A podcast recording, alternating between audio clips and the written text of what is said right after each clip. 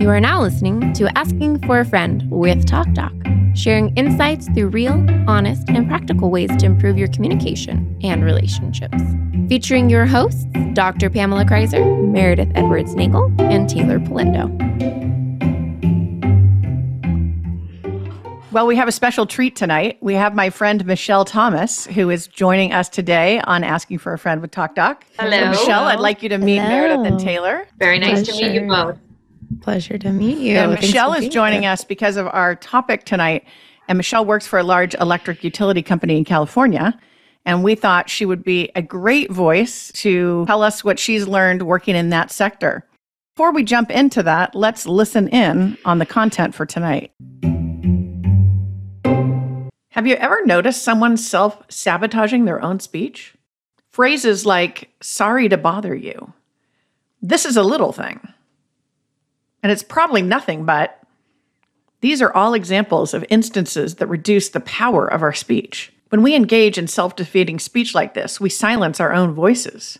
By definition, to sabotage something is to hinder success. Sabotage is the act of destroying or damaging something deliberately so that it does not work correctly. To self sabotage is when your actions or thoughts hold you back from accomplishing what you want. O'Barr and Atkins suggest that men and women engage in this practice, but women tend to do it more. Women sometimes will use hedges like, this will only take a few seconds, or it's sort of hot in here. Hedges are used when the speaker doesn't want to commit to a bold claim. Here are some common hedges I think, probably, apparently. As far as, well, when hedges appear over and over again, they create a break in the flow of conversation. They cast doubt over the message. O'Barr and Atkins also warn us about using super polite forms. You know, like, I'd really appreciate it if you would. Would you please open the door if you don't mind? Both hedges and super polite messages are self sabotaging. They take the steam out of our messages. They signal doubt to the receiver. And what doubt do they communicate? Maybe my incompetence. Women tend to engage in this kind of speech. But the question is why? Well, some of the answers are likely found in context, especially male dominated contexts. Scholars have noted that generally women tend to be more risk averse than men. And in studies specifically examining risk, gender differences are greater when women perceive the risk to be somewhat of a gamble, quote unquote. In contexts that are traditionally considered male dominated, women may elect to self sabotage as a way to mitigate risk. In our episode 60, we spoke about women and heart attacks.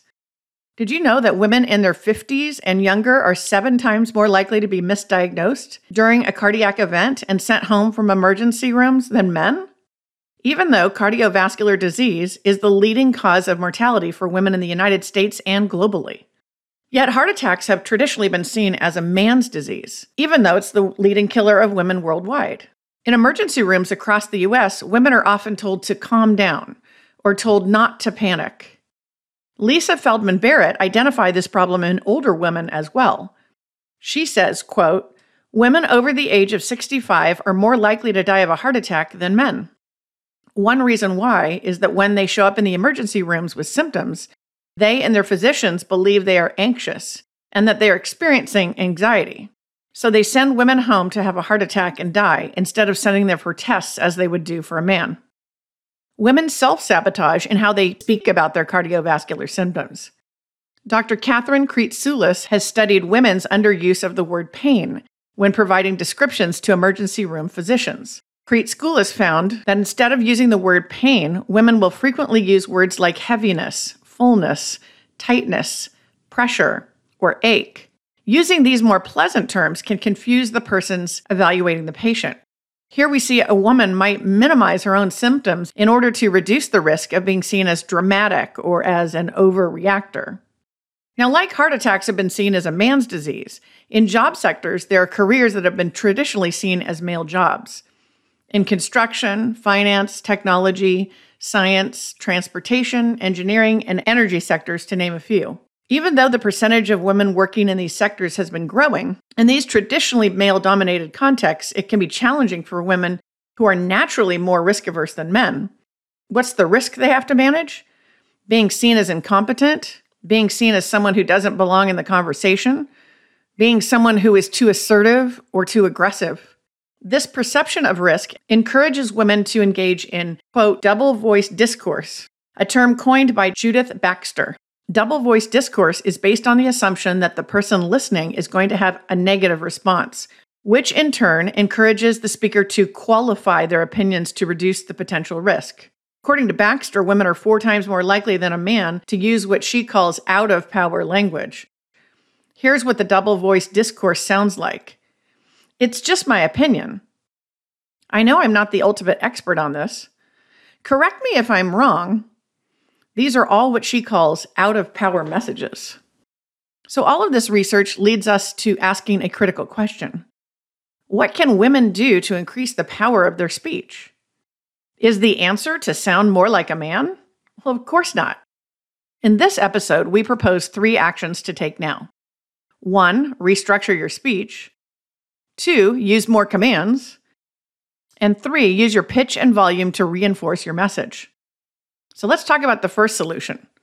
The first solution is to restructure your speech. Baxter says we have to remove this double voice discourse that we have in our messages. We have to revise them. So instead of saying, I think I can do that, change it to, I can do that. Instead of saying, I should do that, change it to, I could do that if I wanted to. Instead of saying, I'm hopeless at, say, I'm learning how to. Instead of saying, I will try, change it to, I will do. Instead of saying, I'm nervous, change it to, I'm excited. The second solution is to start using commands. So instead of saying, Can I bother you for a moment? say, Tell me when you're available to talk. Instead of saying, Can you tell me about X? say, Tell me about X. Instead of saying, If you don't mind, describe the issue, say, Describe the situation. Instead of saying, I'm wondering if you could explain, say, Explain the customer issue. The third solution is to use your pitch and volume to reinforce your message. Stop using ascending pitch and replace it with descending pitch. In other words, don't raise your pitch to make something sound questionable. There are multiple sources that call this uptalk. Uptalk is defined as the result that everything you say sounds like a question, instead of using a descending pitch. Here's the difference I could say, Today is Wednesday. Or I could say, Today is Wednesday? Notice the ascending pitch. I could say, John can cook steak.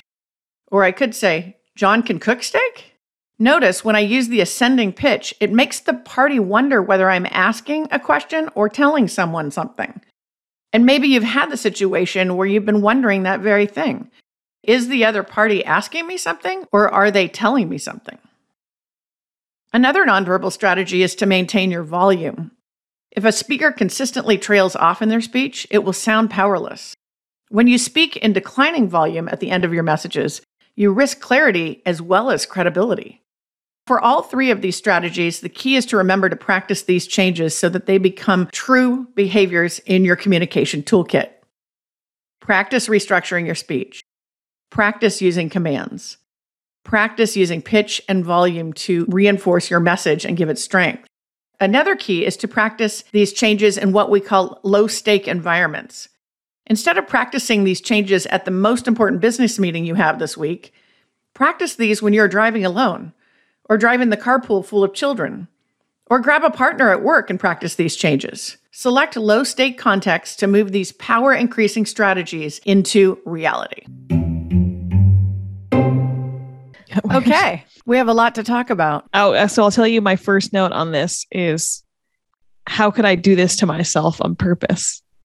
How's that possible?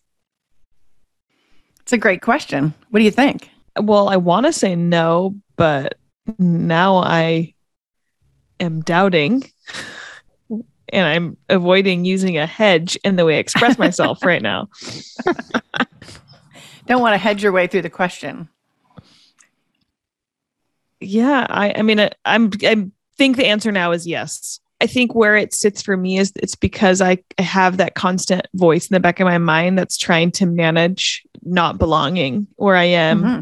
Or manage being to this or to whatever, mm-hmm. to another par- party or in a workplace, especially. And so if I'm always having those voices and managing those things, and I'm sub, I, I guess I thought was subconscious, but intentionally I'm reducing my message. Well, if you sabotage yourself, you just kind of accept a, a smaller loss right there. Yeah. Oh, that's how I kind of see it. What do you think, Michelle? I definitely think there's some embedded risk mitigation. I got to say, I mean, I have a ton of male counterparts and they're incredibly gracious. And these are basically self inflicted um, barriers that I put up for myself. But a lot of the males that I work with, and still to this day in 2022, I find myself sitting in meetings going, Oh, I'm the only woman in the room, or there are only two. Like for every, you know, four men, there's one woman. Mm-hmm. And so what I found myself doing, you know, kind of throughout my career, maybe less lately, but um, I am definitely guilty of this is, well, they're engineers and I don't know, I can't, I can't compete. So mm-hmm. my self sabotage would be like, oh, could you just throw me a bone? You know, I have an idea and you know i just i just want to get your thoughts on it and it's really sort of giving them the opportunity to just say well aren't you cute and you know what mm-hmm. could you possibly know but let's just throw mm-hmm. her a bone anyway so it's just really i mean it's incredibly discounting and quite frankly i have good ideas. I know i have good ideas yeah. but i i sort of just kind of sneak it in to you know hey what, what do you think? You know it's it's sort of a litmus test to see how far i can go with with you know what my ideas or what i want to discuss. Mm-hmm. okay so i just had a crazy thought when you were talking. So is it possible that we've evolved in a lot of these traditionally male dominated c- contexts and that we're the ones holding ourselves back from the rest of the change that we were expecting or hoping for sadly that's what i'm hearing right now No, because that's kind of something I don't think a lot of women think about. I think they think, oh, the numbers aren't where they need to be, or I need it to be X, Y, and Z. And it's like, wait, you're not helping it evolve. I absolutely agree with that. Because, like I said, I work with some incredible people, and the males that I work with, really, for the most part, I mean, I think there are always people that, you know, have a sort of a sense of superiority, maybe deserved, yeah. maybe not deserved. But overall, I would say that the men that I work with are incredibly inclusive, want my ideas. It, maybe it's my generation. I also have this weird sense Our generation? My, oh, yeah, okay, you're right. you and me. I have this weird deference to our executive leadership. Again, inclusive people and they're males and females alike incredibly you know mm-hmm. gifted but i also i do that in that situation too which is really the worst place you can do that because they're looking to you to make decisions and be confident in those decisions but i do tend to like tap dance out my you know whatever it is i'm trying to say and just, um, you just use five times more words than you needed yeah right right always honestly i I, well, you know me. Hello. It's true. Yeah. I know women too, though. It's pretty typical. Yeah. yeah. Way extra. And it, and it's actually coaching that I get from my direct leadership. Just to answer the question. When you say it's when someone doesn't want to commit to their message, is that part of that? Like I've never thought about it like that. Like I've thought like, oh, I want to commit to my message. I'm just trying to reduce any problems you know i'm trying to manage all of that it's not about not committing to my message so what what is that oh i the, think it is I think if you're trying to mitigate risk and commit to a message, I don't know that you can do both. You have to pick which lane you're going to be in. I don't know that you can do your job while mm. also committing to messages and also mitigating risk at the same time. I think you end up with too complicated of a puzzle. One of those things will go away. And that's that super polite speech that you're talking about too. Because then I, that when happen. I was, have you ever done that? well when i was listening i was like well that's not true i want to commit and then you get into well then there's this super polite speech i'm like well there's nothing wrong with that i think this whole thing i'm like trying to fight you back this time i'm not yeah. used to that and it, each time i have a thought of well this is okay then you're but if you're going to find me back you have to be super polite about it yeah please would you please listen i noticed in the workplace i'm really like I, I've done that a lot. I would really appreciate if you would, if you don't mind helping me with this this thing. Like I don't want to take over your time, but you know all. All right, those... so this is our usual where you're trying to talk us out of some of the ideas in the podcast curriculum. Is that what I do? I am I think you do that occasionally, but here's the thing. If you're already predisposed to being very polite or using hedges or using, you know, these double speak kind of messages, mm-hmm. I'm not worried about you being nice. So I don't think the answer is, oh, we need to work on being nice or polite. You already are that way. Okay. We're talking about the other area that needs to be improved where it's like, how do you come across more direct, more confident, more committed to your message, and less compromising and less responding to the risk and more responding to the person? yeah. so I have a question though, because now uh, now I'm um, maybe I'm on Meredith's side because um, one of Oh. the things that I'm I'm Whoa. I'm Taylor, I got you. no, the reason I ask is there are also times where that overly polite speak is almost like you're greasing the skids a little bit. Let's make this conversation easier. And I hate to say that it- perhaps it's manipulative, but it's really just trying to create a, a, a friendlier environment so that p- p- you can potentially get more out of uh, out of the conversation or you can get out of it what you want. You get more bees with honey. Yeah. Okay, Is that so let's differentiate that. That's not what I'm talking about because you're talking about using it strategically. Okay. I love that. This is accidental. Hmm. This is, I just do this because I haven't cleaned up my speech. I just do this because I'm in a communication environment that I perceive as risky. Mhm. But I think as a strategy, love it. Okay. Anything strategic, I love. this is more about those messages where we just automatically do this because we're kind of freaking out or perceive risk or don't think we're the person that should be at the table, maybe doubt ourselves, whatever. That's where I'm seeing this play out too, more in me. Maybe I'm not, don't know enough about this. I am not the expert in this field, right? You Yeah. were talking about that with engineers. I want to soften the blow before you, eh, because I don't want to get into some discourse or uncomfortable conversation. I'm trying to prevent that. But I'm seeing that by concentrating so much on that th- other thing that could potentially not even be happening yeah. with the other party, yeah. it's just wasting my time and lessening the power in what I have to say. My issue with this is that Oh, everyone has got an issue. with this. I like it.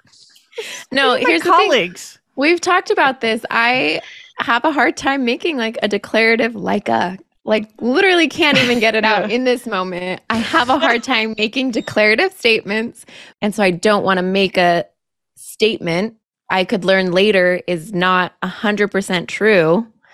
I always have to put the hedge in, oh well maybe that you know like I'm I'm learning this th- those Mm, kinds of things. yeah.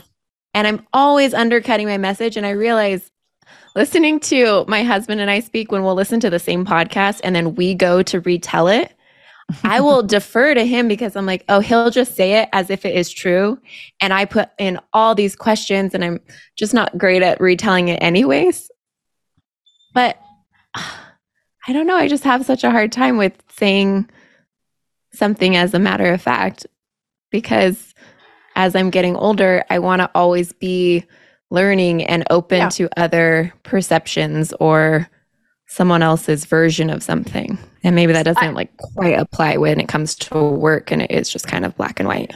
I think we're trying to make, because I, I think if I'm going there in my head with you, Taylor, we're trying to make that. If you're this- plagiarizing her brain again. I'm doing it. Yeah. We're trying to make this wonderful thing that we want to do for other people work, but really confusing a listener with that type of speech. Or then they focus on that you're trying to reduce some random risk. It's making me want to stop Hmm. and think before I speak. I should be doing that. But sometimes, you know, I'm human. And also realizing that I'm in my mind creating a problem before I even know there is one, you know, and that's such a waste of time. It sounds like a lot of this focus is on the message sent, not the message received. Because I think potentially I could help the message received. I hear a, a number of you, a number of my friends tonight. I hear some of you saying, Oh, but it's good here, good there, good there for the source. That's the person speaking. If we think the message received matters, which I do have some opinions about that. If you go to episode one, you'll hear my thoughts on the message received is the one that counts. If you think about that and think about this topic, we're confusing people Yeah. because the message received is I know, but I don't know. I'm asking, but I'm telling. Yeah. So this is um, where I want to wrestle with Judith Baxter. Okay. And I'm wondering, Michelle, if you have examples of this in, in the workplace too that you could share. This this double voice thing. hmm It's the example we talked about. I'm not an expert. Correct me if I'm wrong. All those things. Michelle, do you have some friends that do that? I don't personally do it, but I certainly have friends that do it. I do it often. Again, I sit in meetings, we're brainstorming, we're strategizing, and I read some article or I saw some study results. And I will say things like, I mean, I'm not, I didn't read it from, you know, beginning to end. And in my mind, I think I'm just Yeah. being transparent. You know what I mean? I'm being Yes. trans- I just want them to Yes, know I'm not, yeah. I'm not the expert, but you should Right. really consider this. So I think it's really intent, you know, and, and then it's, it's both intent and how you want the message to land. Mhm. I can't fix, I don't know. How do I do that? I relate with that visual so much of just like the clashing of hands. Like, how can I do this? So Michelle just joined Taylor's team. Yeah. I'm the rover. I'm on everybody's team. I just want you to know that. I'm the utility player. Okay. She's I like a that. good team player. I see this. If we think about it from the message received perspective, I think that tells us we have some work we have to do.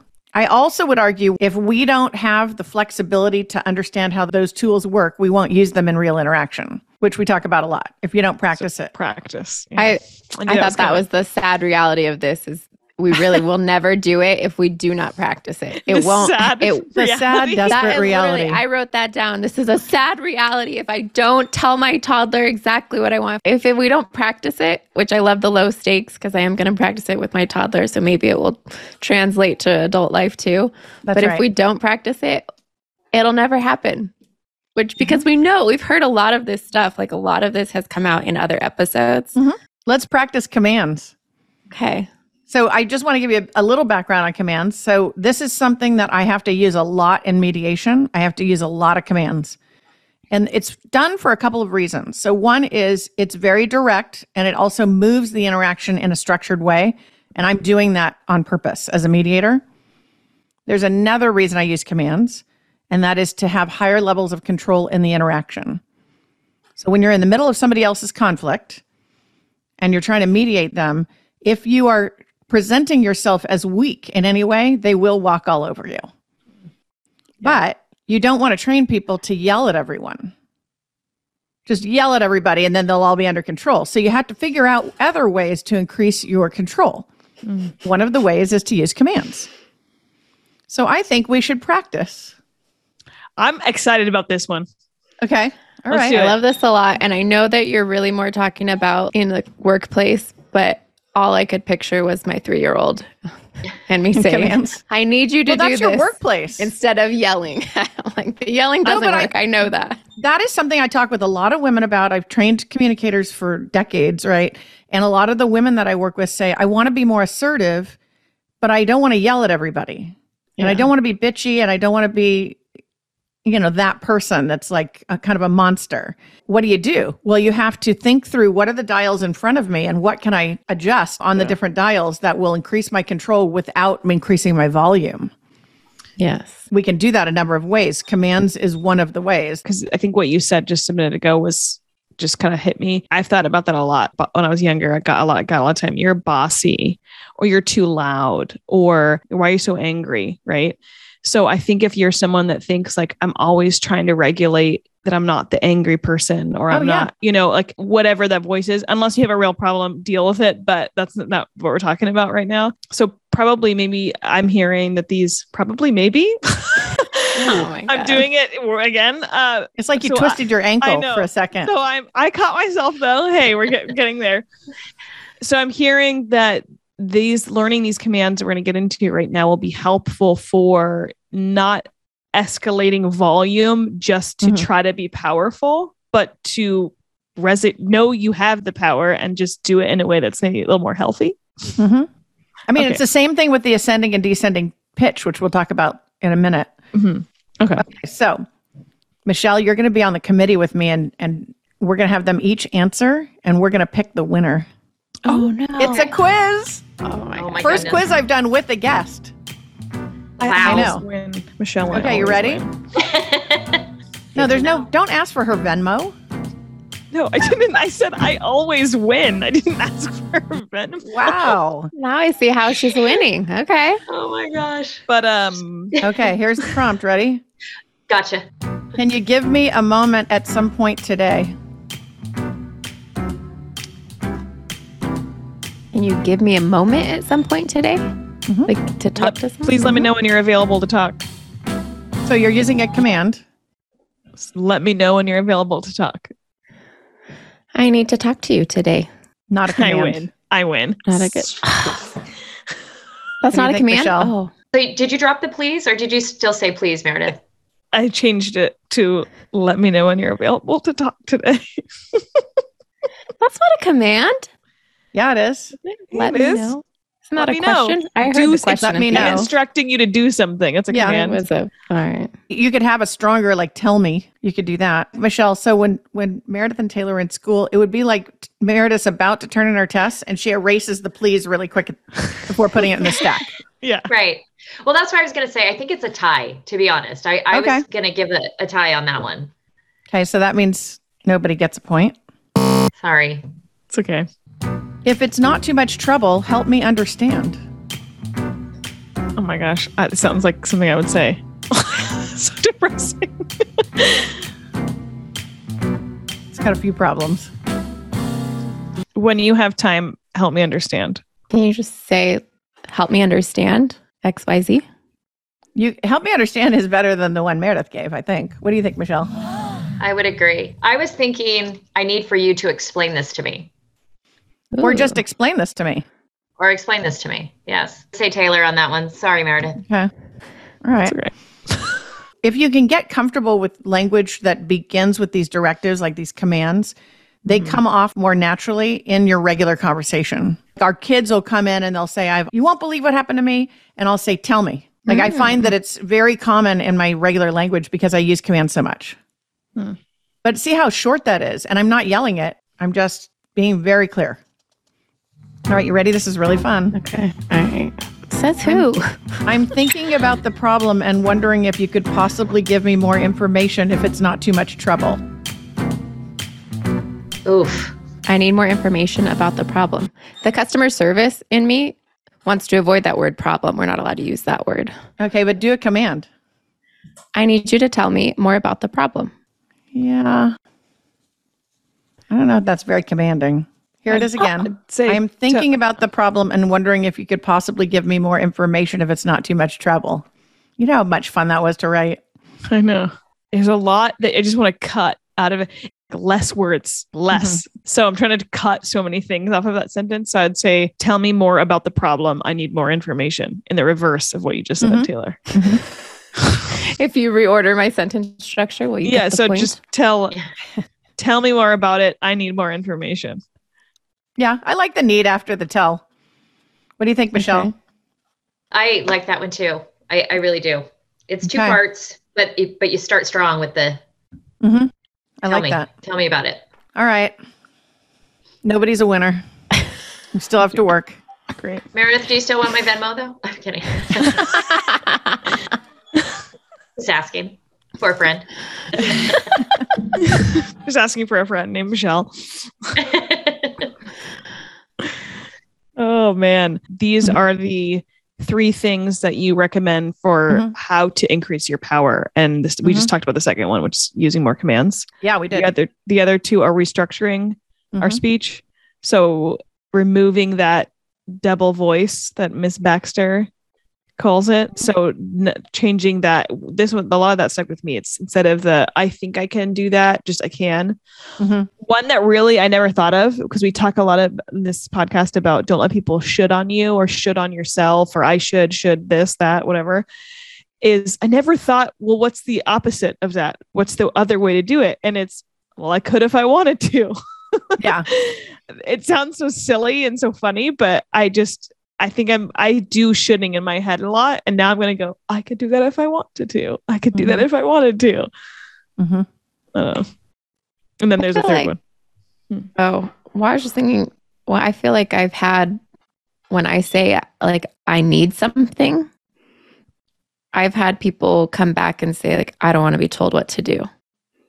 And I feel like that's not telling someone to do when you are requesting like a, a need you have. But I'd say just get rid of them.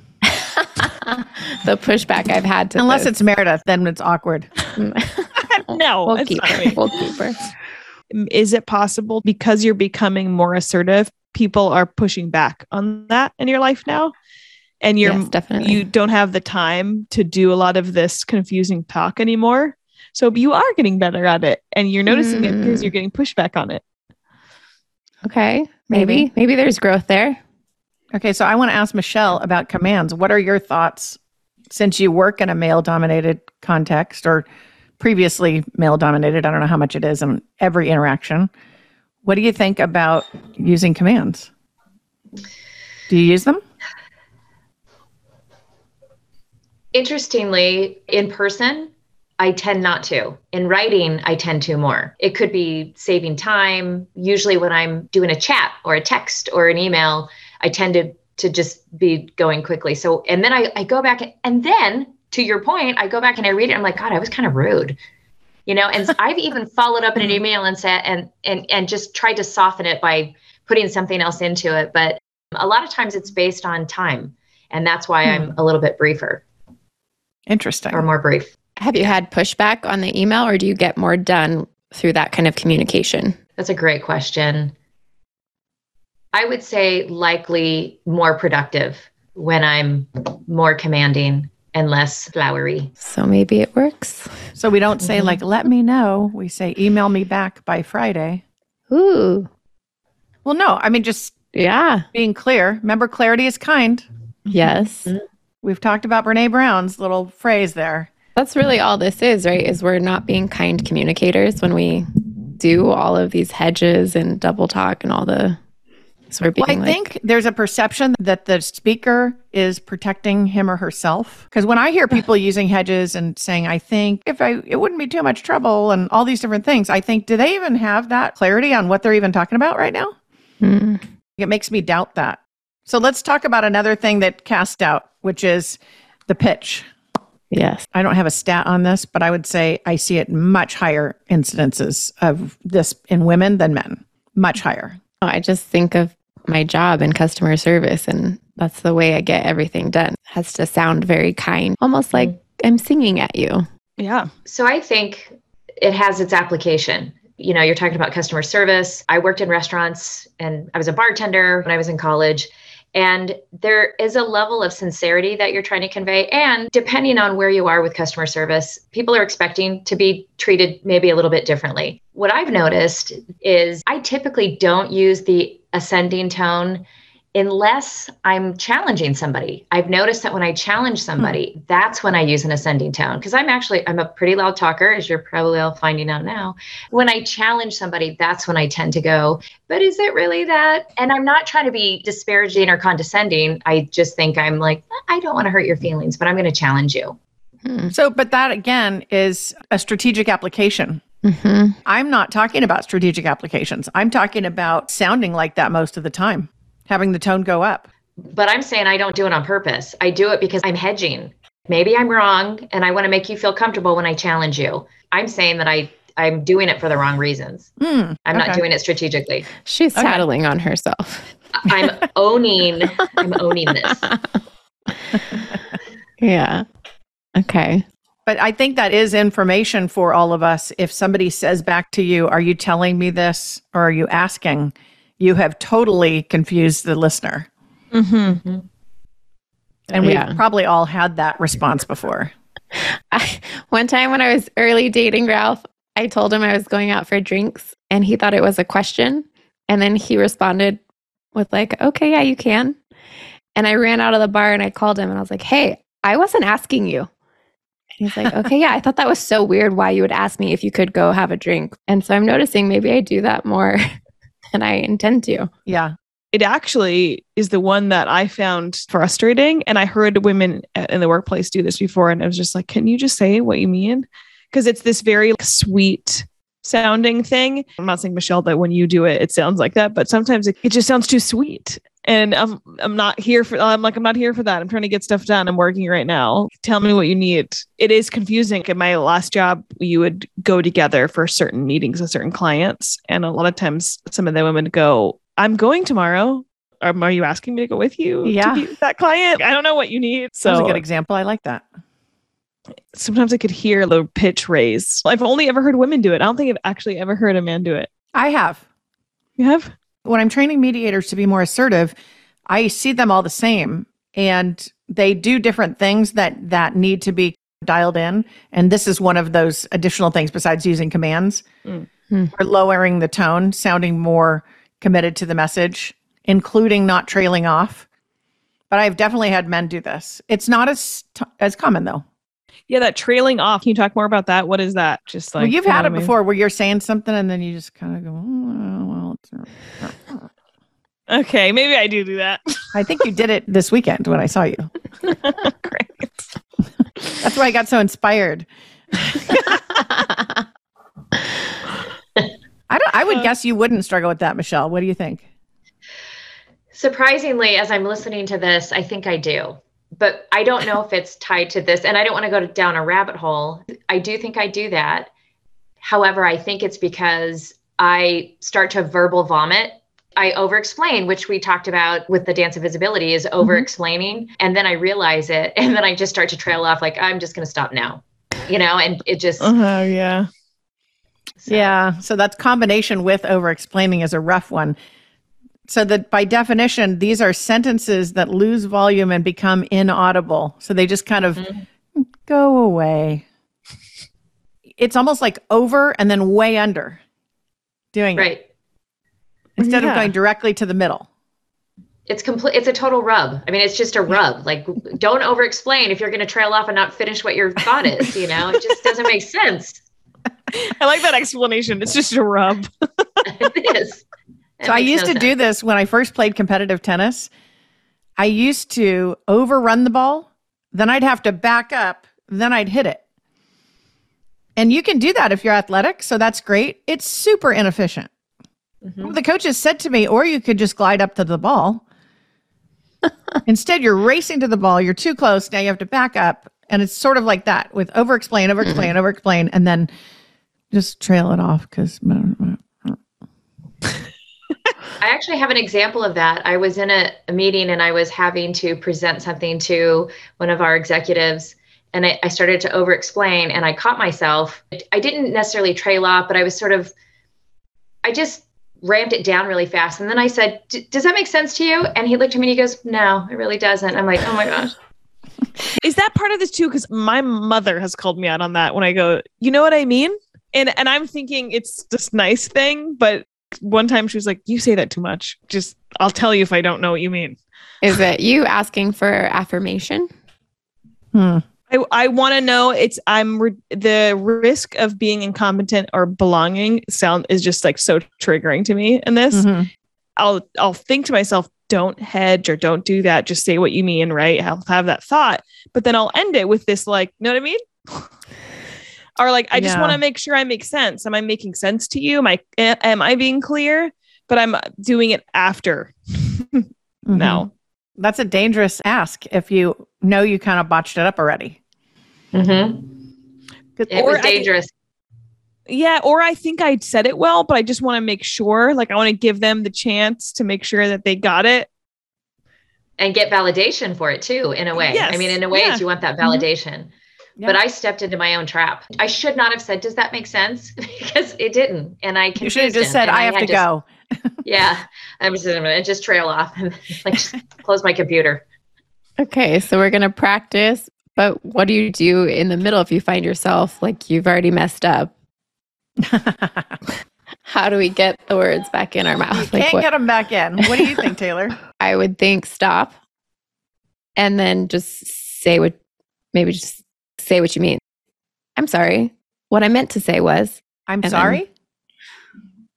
well, because you were just so confusing with all this over talking and hedges and these tones. Your pitch was confused. Don't throw in an I'm sorry. You've already done enough damage. How do you just stop yourself? I Let me mean, we start over. naturally do it. You'll hear people go blah blah blah blah blah blah blah blah blah blah, and then they'll go, "What I really mean is," Mm, okay. and I edit this podcast, so I can say that I do have some hard data on this from one or more people. Oh no. oh, Wait, what? I'm just saying, I edit, so I know that all three of us do this.